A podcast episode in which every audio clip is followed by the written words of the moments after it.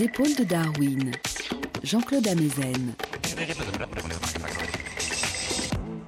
Bonjour à tous. Sur les épaules de Darwin, sur les épaules des géants. Se tenir sur les épaules des géants et voir plus loin, voir dans l'invisible, à travers l'espace et à travers le temps. Voir en nous, au plus profond de nous, pouvoir lire de l'extérieur une partie du contenu de notre conscience. Jusqu'où peut-on, à partir des modalités d'activation de notre cerveau, déduire, déchiffrer certains des contenus de notre univers mental, certaines des représentations qui se forment dans notre esprit, et rendre ainsi transparente aux autres une partie de notre subjectivité? Jusqu'où peut-on de l'extérieur aller à la rencontre de ce continent inconnu, enfoui au plus profond de nous? Aller à la rencontre de ce langage secret qui émerge sans cesse en nous, celui de nos mondes intérieurs, celui de nos pensées, de nos sensations, de nos émotions, de nos espoirs et de nos craintes, de nos souffrances et de nos joies. Je vous ai parlé dans une précédente émission de cette étrange et fascinante aventure dans laquelle se sont engagées les neurosciences à partir du milieu des années 1990. Un voyage à la recherche d'une mystérieuse pierre de rosette qui permettrait de déchiffrer le langage obscur des activités de notre cerveau et de le traduire dans la langue familière de nos représentations mentales.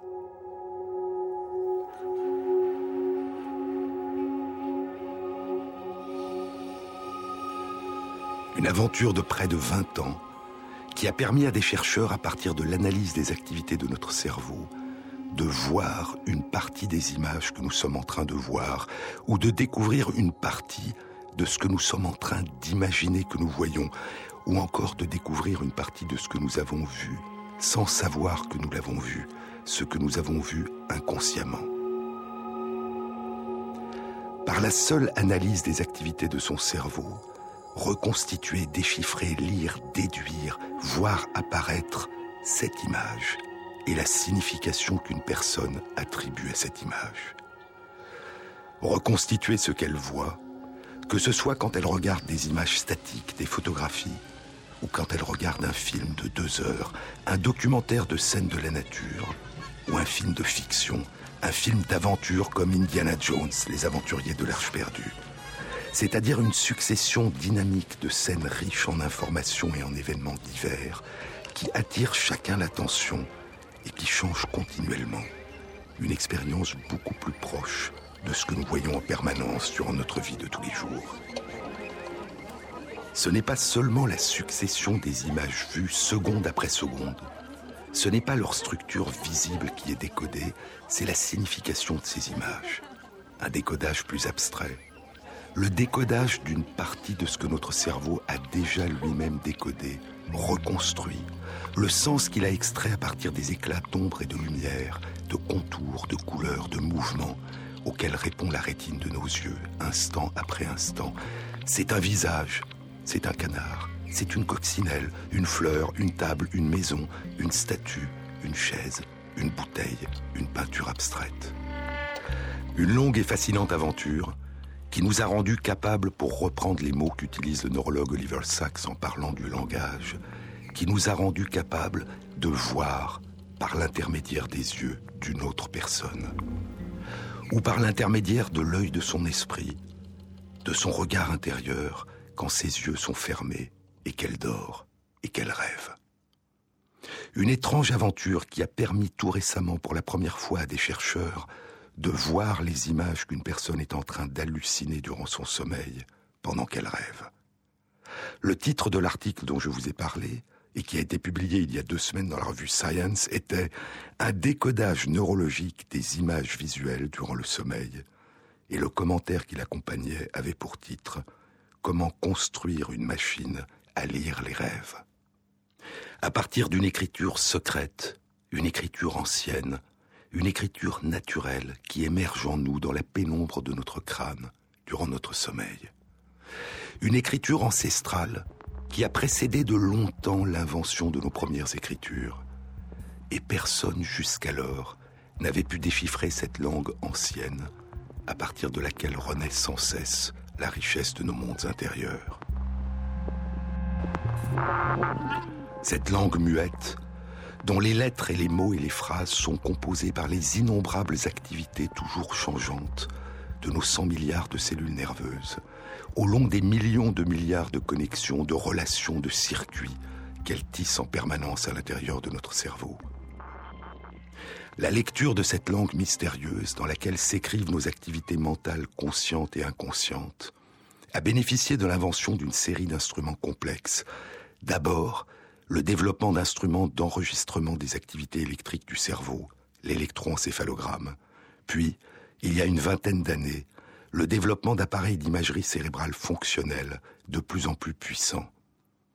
Elle a aussi nécessité le développement d'algorithmes, de programmes informatiques capables d'apprentissage automatique, traitant et interprétant un nombre considérable de données, des décodeurs capables d'établir des corrélations entre certaines de nos représentations mentales et certaines des activités qui émergent dans différentes régions de notre cerveau.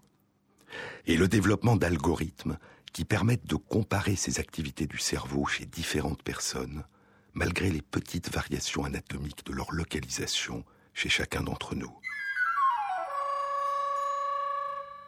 Mais longtemps avant cette prodigieuse aventure, longtemps avant, nos ancêtres avaient inventé un moyen de donner à lire en silence à leurs contemporains et à ceux qui leur survivraient la richesse de leur monde intérieur, la richesse de leurs activités mentales, ce moyen si humain de partager nos pensées, nos rêves, nos émotions, nos souvenirs, notre imagination, en traçant des signes sur le sol, sur la pierre, dans l'argile, dans le bronze, sur les parchemins, le papyrus, le papier, l'écriture. C'est il y a moins de 20 ans que ces deux aventures ont commencé à se croiser. Et l'imagerie cérébrale nous a alors révélé, en déchiffrant les activités de notre cerveau, comment nous lisons, comment nos ancêtres lisaient l'écriture humaine. Depuis seulement quelques millénaires, car lire l'écriture humaine est une activité récente dans la longue histoire de l'humanité. Les plus anciennes écritures dont on a découvert les traces datent d'il y a 7 à 8 000 ans. Mais avant déjà, sous d'autres formes, nos ancêtres partageaient leurs pensées, leurs émotions, leur imagination. Le plus ancien instrument de musique fabriqué par nos ancêtres et identifié à ce jour, une flûte de 28 cm de long et de moins d'un centimètre de diamètre, avec cinq trous creusés sur l'une de ses faces, et dont l'extrémité a été travaillée pour servir d'embouchure, le plus ancien instrument de musique identifié à ce jour, découvert dans la grotte de Hohlefels dans le Jura allemand, près de la ville d'Ulm, date d'il y a 40 000 ans.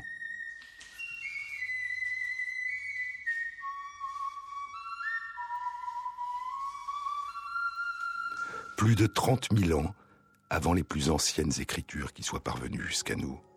Et les splendides fresques de la grotte Chauvet, à 400 km au sud de Hohlefels, ont été peintes il y a 35 000 ans plus de 25 000 ans avant les plus anciennes écritures parvenues jusqu'à nous. Lire, lire l'écriture est une activité relativement récente dans la longue histoire de l'humanité.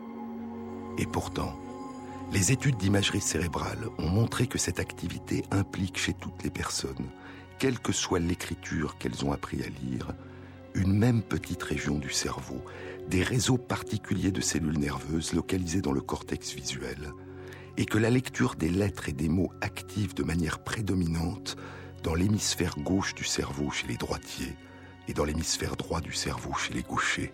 Cette toute petite région a été appelée l'aire de reconnaissance visuelle de la forme des mots. Chez les personnes qui ont appris à lire, cette aire est sélectivement activée par la vue des lettres ou des mots, plus que par la vue de n'importe quelle autre forme visuelle. Et elle répond de manière invariante, quelle que soit la fonte, la police des caractères, la forme des lettres utilisées, que les lettres soient écrites en majuscules ou en minuscules, qu'elles soient écrites à la main en écriture cursive ou en caractère d'imprimerie, quel que soit le corps, la taille des lettres, et quelle que soit la localisation particulière des lettres dans notre champ visuel au moment où nous les déchiffrons. Comment se fait-il que cette petite région du cerveau réponde sélectivement aux idéogrammes, aux caractères, aux signes cunéiformes et aux lettres des alphabets dont l'invention est un avatar récent au cours de l'invention de l'écriture? Sur les épaules de Darwin, sur France Inter.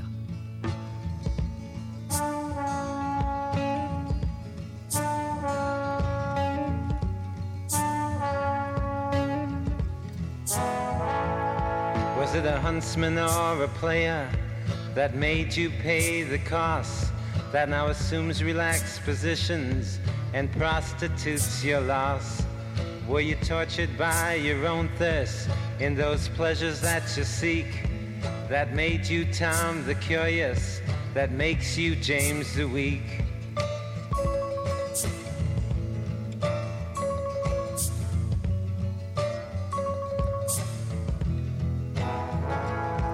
and you claim you got something going. Something you call unique. But I seen your self-pity showing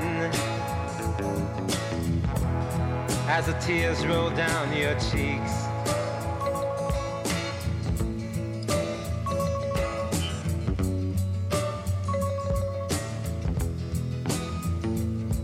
Soon you know I'll leave you and I'll never look behind.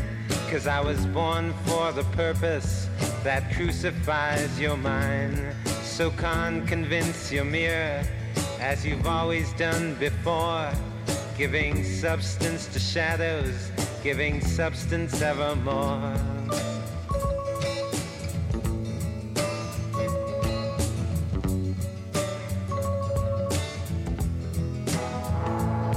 and you assume you got something to offer. Secret shiny in you. But how much of you is repetition? That you didn't whisper to him too?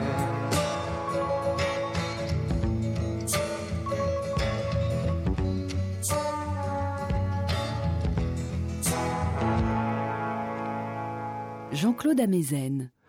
Comment voyons-nous? Comment lisons-nous? Contrairement à ce que nous renvoient notre conscience et notre intuition, nous ne voyons pas les objets, les visages, les paysages en tant que tels. Nous percevons des surfaces, des lignes, des contours, des angles, des frontières, dans des luminosités et des contextes changeants qui bougent. Et de ces perceptions incertaines, mouvantes, toujours changeantes, nous extrayons des invariants qui nous permettent de déduire la nature de ce qui nous entoure. Et de la même façon que nous recombinons, à partir d'un alphabet de 26 lettres, l'ensemble des mots de notre langue et leur signification, nous recombinons à partir d'un répertoire limité de formes visuelles élémentaires les images du monde qui nous entoure et nous en extrayons les significations. La petite ère de reconnaissance visuelle de la forme des lettres et des mots fait partie d'une ère plus étendue de notre cortex visuel, qui est aussi présente dans le cerveau de nos cousins primates non humains, l'ère de reconnaissance visuelle des formes. Une mosaïque de petites régions dans le cortex visuel qui sont impliquées de manière privilégiée dans la reconnaissance soit des lieux, soit des visages, soit des objets, et, pour ceux d'entre nous qui avons appris à lire, dans notre reconnaissance de la forme des lettres et des mots. Et ainsi, une partie de ces mécanismes de reconnaissance des formes est remodelée au cours de notre vie par nos apprentissages, par nos expériences, par l'éducation.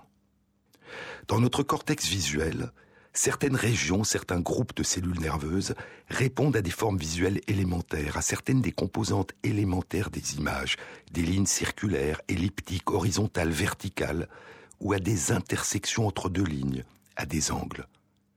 D'autres régions, d'autres groupes de cellules nerveuses associent entre elles ces composants élémentaires et à partir de ces combinaisons et de certaines de leurs relations invariantes, elles réagissent ensemble à la vue d'un visage, à la vue d'un oiseau ou d'une table, mais aussi à un mot écrit et nous permet de découvrir le sens de ce que nous sommes en train de voir.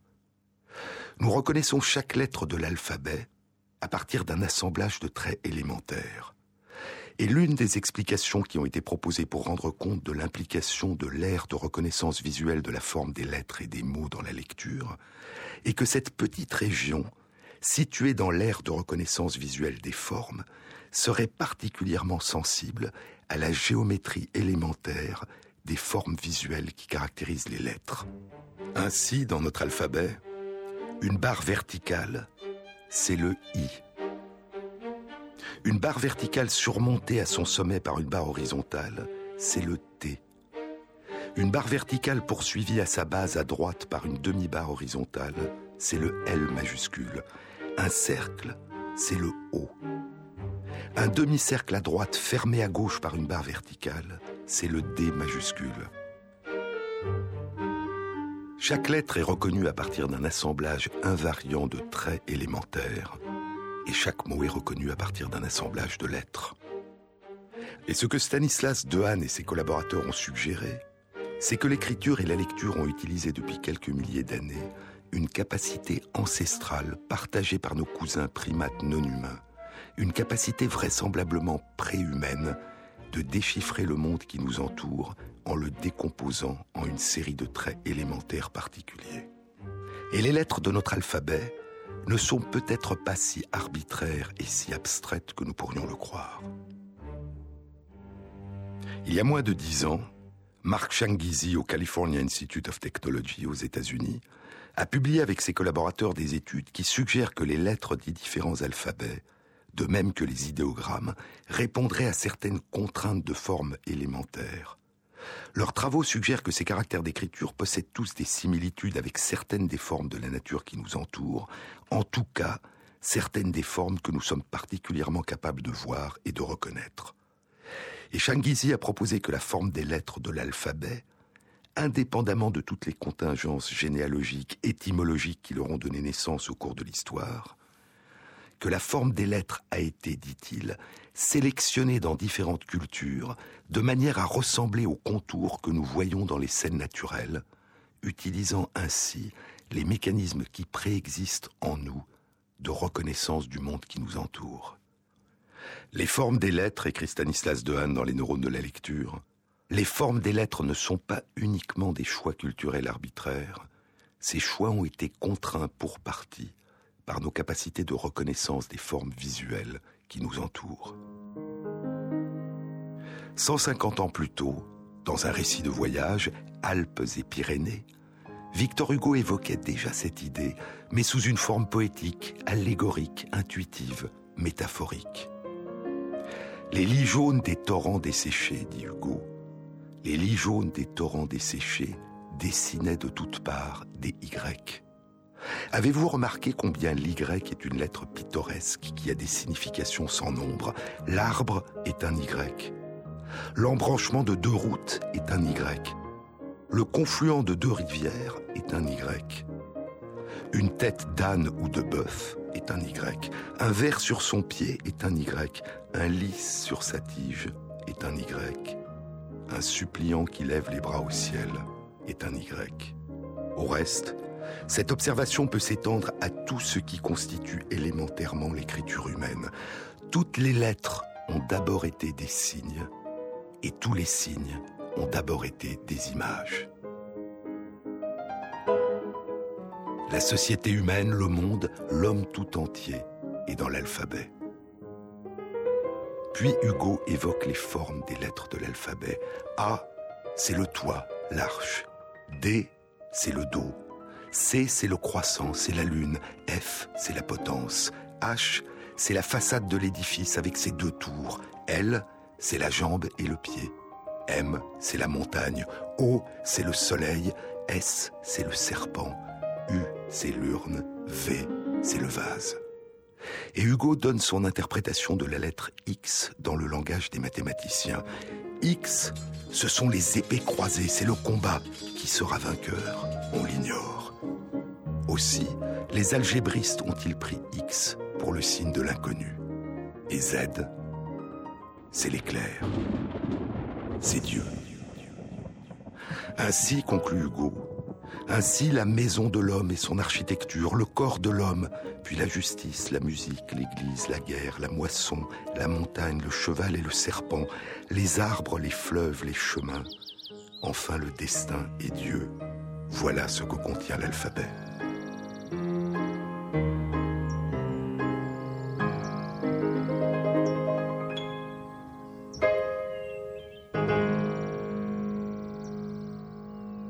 Même si les analogies que présente Hugo sont purement intuitives et font appel à une forme de spontanéité créative d'où l'humour n'est pas absent, son intuition, toutes les lettres ont d'abord été des signes, et tous les signes ont d'abord été des images, correspond à ce qu'ont proposé sous une autre forme les travaux récents de certains chercheurs en neurosciences. On savait déjà du temps de Victor Hugo que d'un point de vue étymologique, les formes apparemment abstraites des lettres de notre alphabet dérivent d'écritures images anciennes, de pictogrammes, de hiéroglyphes.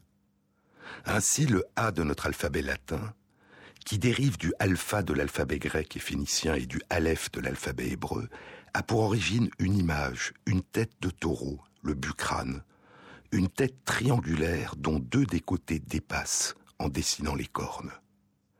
Et ce mot image, ce pictogramme progressivement stylisé, a ensuite effectué un quart de tour à droite pour devenir le Aleph hébreu, puis un nouveau quart de tour à droite encore pour devenir le alpha majuscule de l'alphabet grec et le A majuscule de l'alphabet latin qui est devenu notre alphabet. Et ainsi, il y a déformé, caché et stylisé a priori non reconnaissable dans la forme apparemment abstraite et purement géométrique du A majuscule de notre alphabet, il y a, pour reprendre les mots de Marc Changuizi, les contours d'une forme que nous voyons dans les scènes naturelles. Les contours d'une forme que nos ancêtres voyaient dans les scènes naturelles et à laquelle ils accordaient une grande valeur, la tête d'un taureau sacré.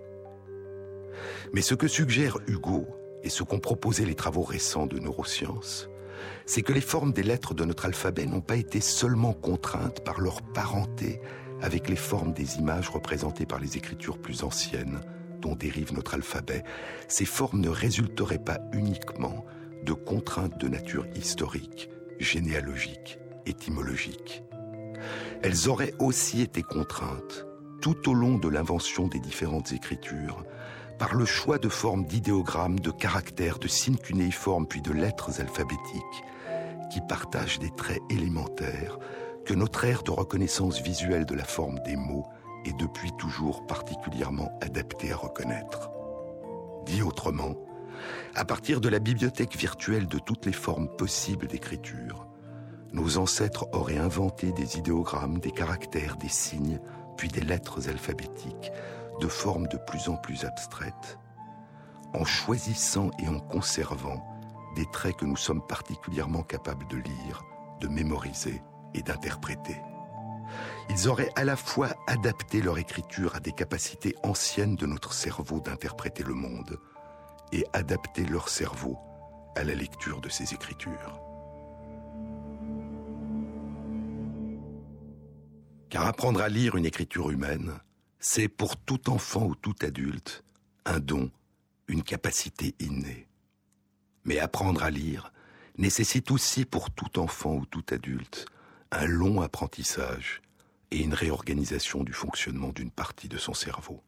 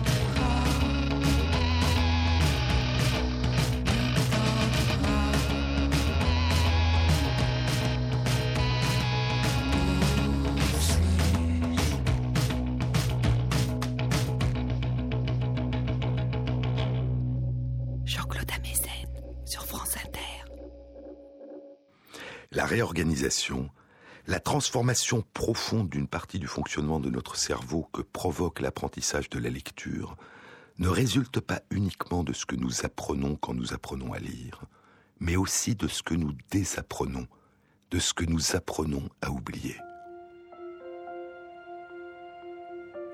Au début, apprendre à lire, apprendre à établir des corrélations entre des lettres et des sons, entre des lettres et des voyelles ou des consonnes, puis apprendre à établir des corrélations entre des groupes de lettres, des mots et des syllabes, conduit rapidement en réponse à la vue des lettres à une activation de l'aire de reconnaissance visuelle des formes des mots dans les deux hémisphères du cerveau.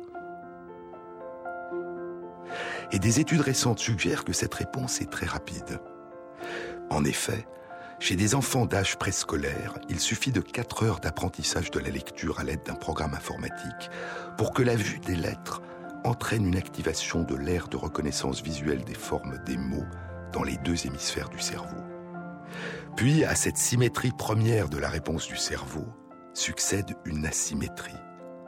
L'activation de l'aire de reconnaissance visuelle des formes des mots se concentre dans l'un des deux hémisphères et diminue considérablement dans l'autre. Cette activation se concentre dans l'hémisphère gauche si nous sommes droitiers et dans l'hémisphère droit si nous sommes gauchers. Puis, une autre forme de symétrie va aussi se perdre. La reconnaissance de toutes les formes visuelles, chez nous et chez nos parents primates non humains, procède selon ce qu'on appelle une symétrie en miroir. Un même visage, qu'il soit vu de son profil droit qu'il soit vu de son profil gauche, est reconnu comme le même visage. Et au début, lorsque nous apprenons à lire puis à écrire, nous lisons et écrivons indifféremment de gauche à droite ou de droite à gauche. Mais la lecture et l'écriture, comme l'ont montré Stanislas Dehaene et ses collègues, nécessitent de désapprendre cette équivalence. Elle nécessite d'apprendre que les lettres minuscules P et Q, ou B et D, qui sont des lettres dont la forme constitue une image en miroir, ne doivent pas être prises l'une pour l'autre.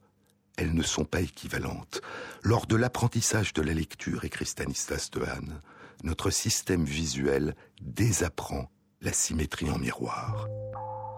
La lecture nous change, non seulement parce que tout au long de notre existence, la signification de ce que nous lisons nous change, mais parce qu'apprendre à lire déjà nous a profondément transformés.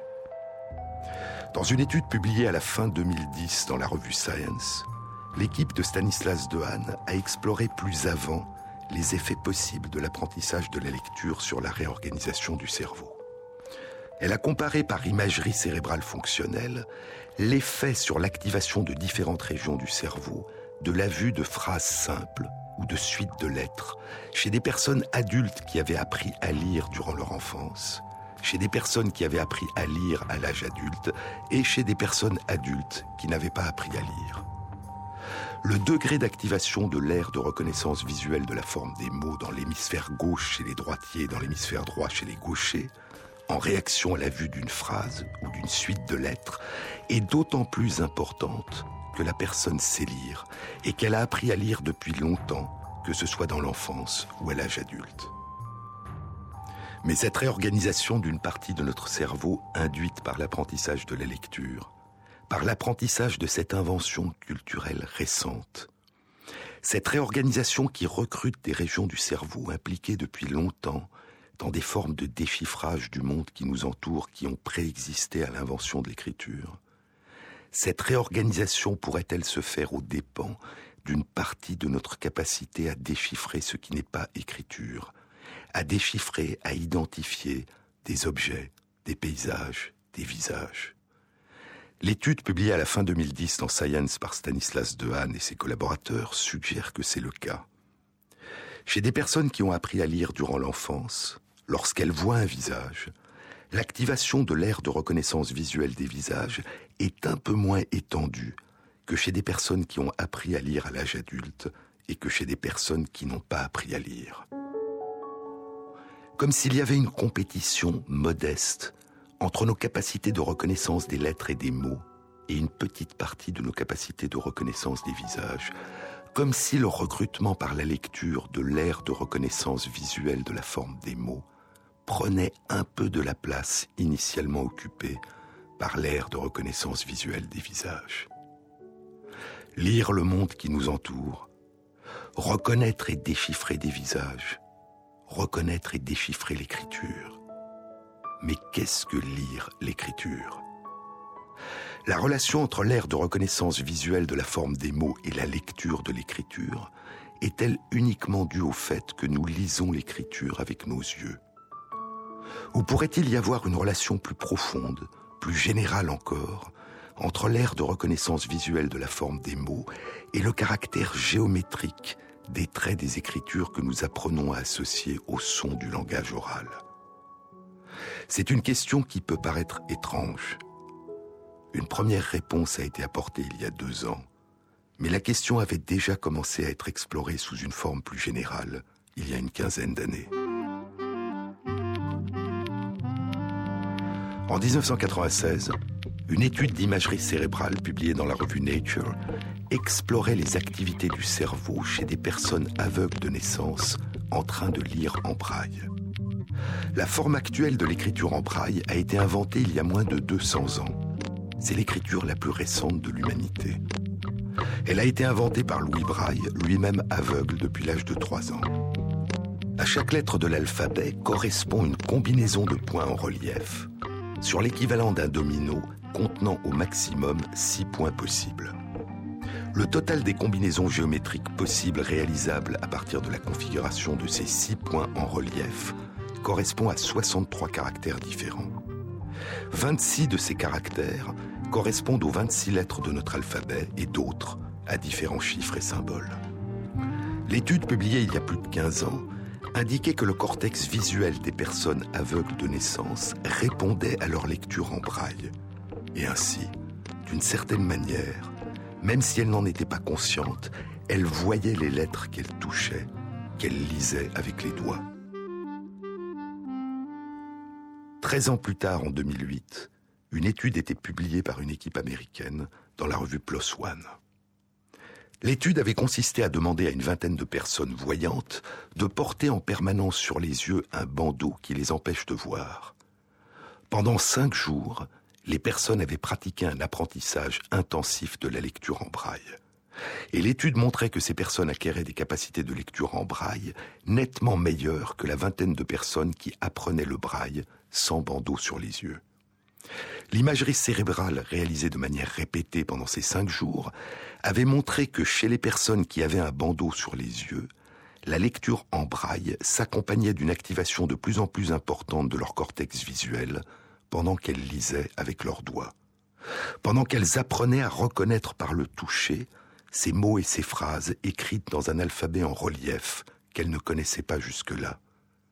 Alors que chez les vingt autres personnes qui réalisaient le même apprentissage sans avoir les yeux bandés, la lecture en braille n'entraînait pas l'activation de leur cortex visuel.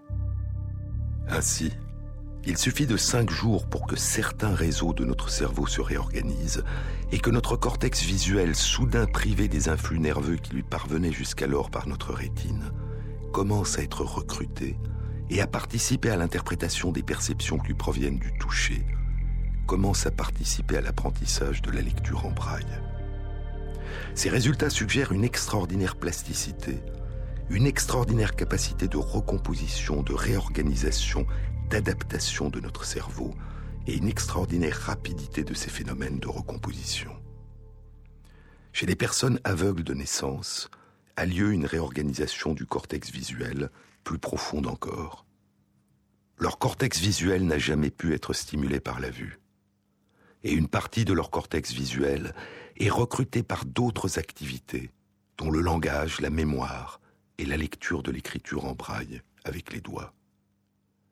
Mais chez les personnes aveugles de naissance qui apprennent à lire en braille, quelle est la région de leur cortex visuel qui leur permet de lire, de voir les lettres et les mots avec leurs doigts?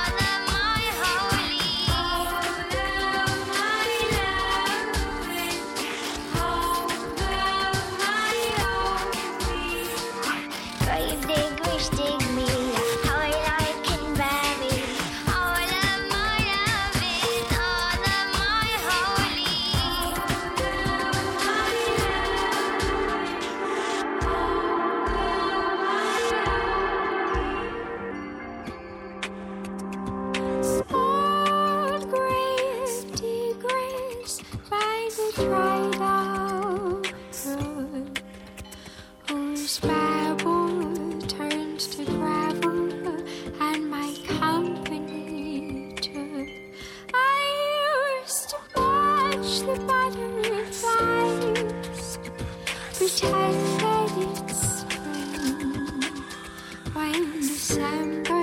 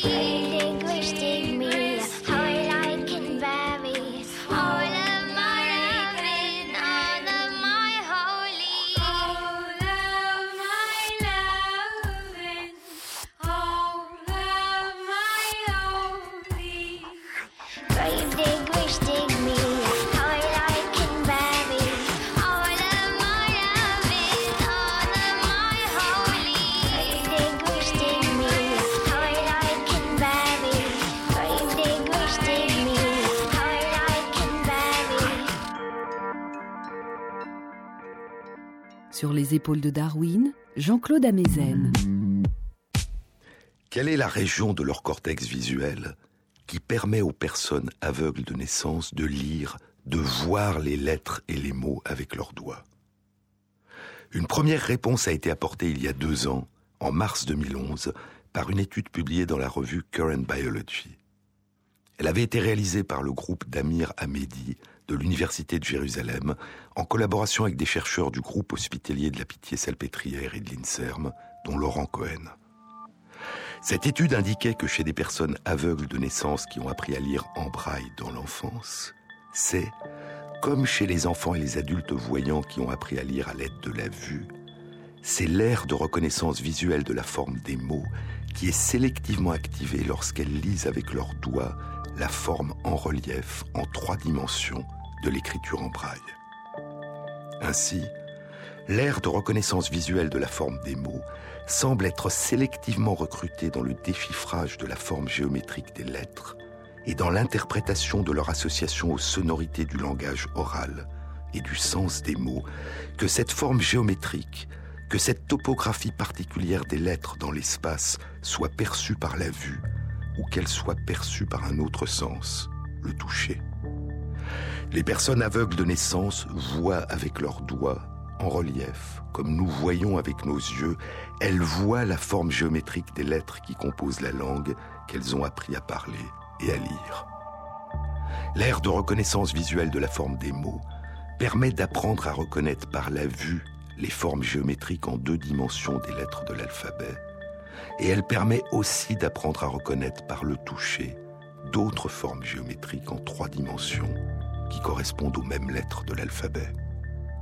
Et les auteurs de l'étude ont proposé que l'aire de reconnaissance visuelle de la forme des mots soit aussi nommée l'aire de reconnaissance tactile de la forme des mots, ou d'une manière plus générale, l'aire de reconnaissance de la forme des mots. Cette aire du cortex qu'on avait jusque-là nommé cortex visuel est aussi recrutée par l'apprentissage de la lecture par d'autres sens que la vue. S'agit-il d'une adaptabilité particulière de cette aire au traitement de formes géométriques particulièrement utilisées dans la lecture de l'écriture, quel que soit le sens vu ou touché par lequel nous les déchiffrons? Une autre possibilité complémentaire est que cette aire de reconnaissance de la forme des mots serait particulièrement connecté aux autres régions du cerveau qui interviennent dans l'articulation et la compréhension du langage oral. Et cette aire, située dans le cortex visuel, serait adaptée à la reconnaissance de la forme des mots et serait un carrefour particulièrement adapté à l'identification de liens étroits entre les formes géométriques élémentaires de l'écriture, les sons et la signification sémantique du langage oral sur lequel s'est fondée l'écriture. Et ainsi, cette aire de reconnaissance visuelle de la forme des mots serait recrutée lors de l'apprentissage de la lecture aussi bien quand les informations sur les formes géométriques élémentaires de l'écriture lui parviennent par l'intermédiaire de la vue que par l'intermédiaire du toucher. Mais l'aire de reconnaissance visuelle de la forme des mots pourrait-elle aussi être recrutée dans un apprentissage de la lecture où la forme géométrique des lettres nous serait transmise par un autre de nos sens, non pas par la vue ou le toucher, mais par l'audition par exemple. Pourrait-on entendre les formes qui nous entourent?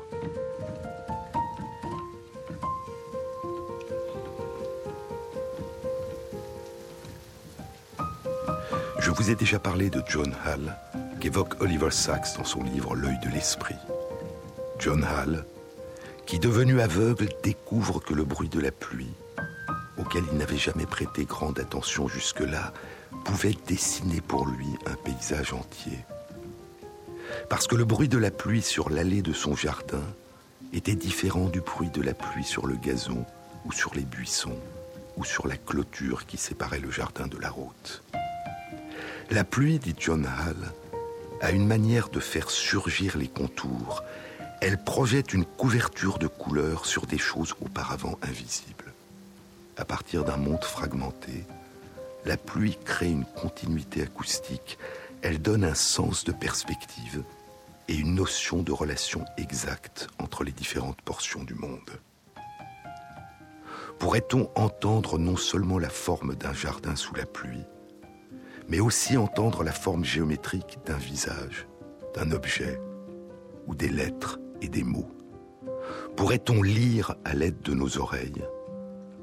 Et cette forme auditive de lecture ferait-elle appel, elle aussi, à notre ère de reconnaissance visuelle de la forme des mots? C'est la question qu'ont posée Amir Hamedi et Elastri Amamit de l'Université de Jérusalem en collaboration avec Stanislas Dehaene et Laurent Cohen. Et leur étude a été publiée il y a cinq mois, en novembre 2012, dans la revue Neuron.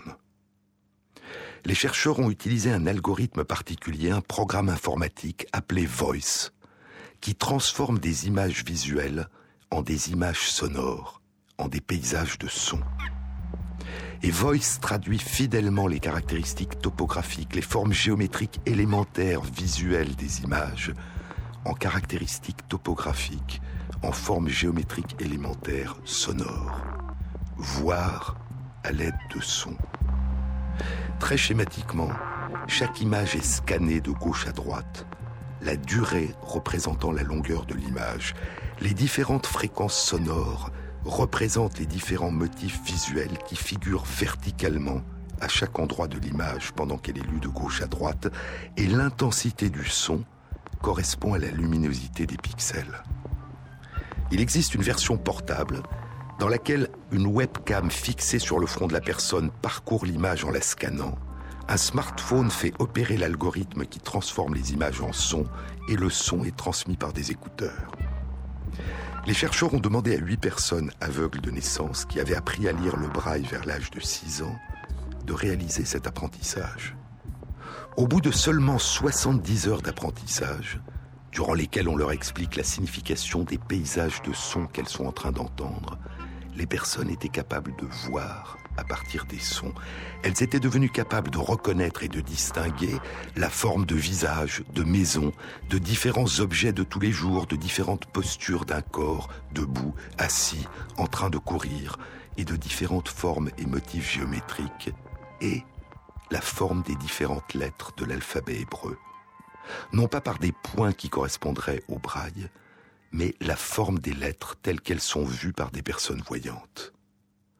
L'apprentissage de la reconnaissance sonore de la forme visuelle des lettres prenait 10 heures sur les 70 heures de l'apprentissage global. Et l'étude indique qu'après cette période de 10 heures, la lecture des lettres et des groupes de lettres à partir de ces paysages de sons, une forme de lecture que les personnes n'avaient jamais réalisée auparavant, la lecture à partir de ces paysages de sons active sélectivement dans leur cortex visuel l'air de reconnaissance visuelle de la forme des mots. Ce qui n'est pas le cas lorsqu'elles entendent à partir de ces paysages sonores les formes de visage, de maisons, d'objets, de postures du corps ou des formes géométriques qui ne correspondent pas à des lettres. Une des huit personnes aveugles de naissance était une femme qui lisait très bien le braille, mais qui, contrairement aux sept autres personnes, n'avait pas appris et ne connaissait pas la forme des lettres de l'alphabet hébreu utilisées dans l'écriture et la lecture visuelle. Après deux heures seulement d'apprentissage de la correspondance entre la forme géométrique sonore de ces lettres, utilisées dans l'écriture et la lecture visuelle, et leur signification, entendre les paysages sonores de ces lettres entraînait chez elle, dans son air de reconnaissance visuelle de la forme des mots, une activation aussi intense que sa lecture avec les doigts de l'écriture en braille. De manière intéressante, chez ces huit personnes, entendre le nom des lettres ou des mots, ou les imaginer, n'a pas entraîné une activation aussi sélective et aussi importante de l'air de reconnaissance visuelle de la forme des mots que d'entendre les paysages de sons qui traduisaient la forme géométrique des lettres.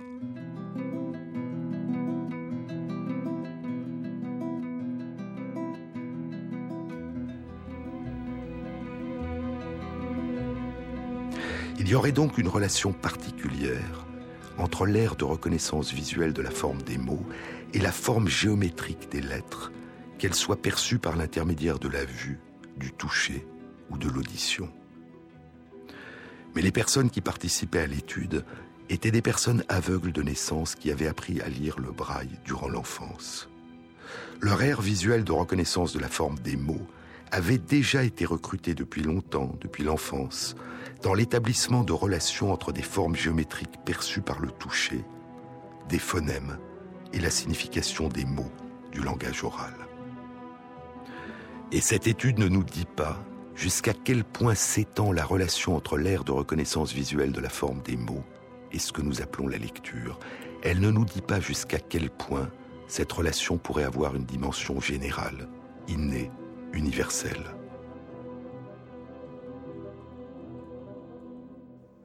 Un enfant voyant qui n'a pas encore appris à lire, une personne adulte voyante qui n'a pas appris à lire, si on lui apprenait pour la première fois à lire, à l'aide des formes des lettres et des mots que traduisent les paysages de son du programme informatique Voice, cette lecture activerait-elle son aire de reconnaissance visuelle de la forme des mots ou d'autres régions du cerveau impliquées dans le déchiffrage et la compréhension du langage Cette étude ne permet pas de répondre. Mais ce qu'elle suggère, c'est l'extraordinaire flexibilité, l'extraordinaire plasticité des cerveaux des personnes adultes aveugles, qui sont capables en quelques heures de recruter une petite région, l'aire de reconnaissance visuelle de la forme des mots, qui a été impliquée jusque-là dans la lecture tactile d'une écriture faite de combinaisons de points en relief, et de l'impliquer dans un type entièrement nouveau de lecture, à partir d'une modalité de perception entièrement nouvelle, un paysage de son, une traduction sonore de la forme géométrique visuelle d'un alphabet qu'elles n'ont jamais vu.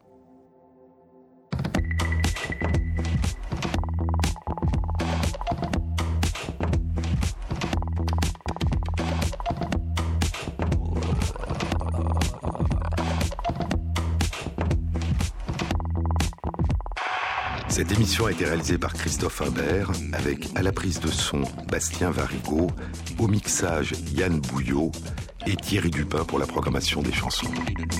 Et merci à Christophe Magère qui intègre sur la page de l'émission sur le site franceinter.fr les références aux articles scientifiques et aux livres dont je vous ai parlé.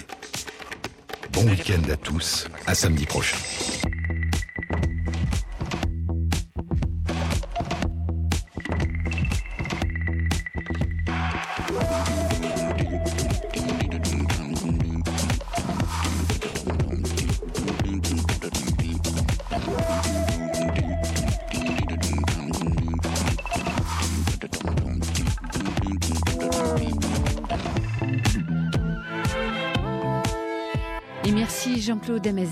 À samedi prochain, 11h.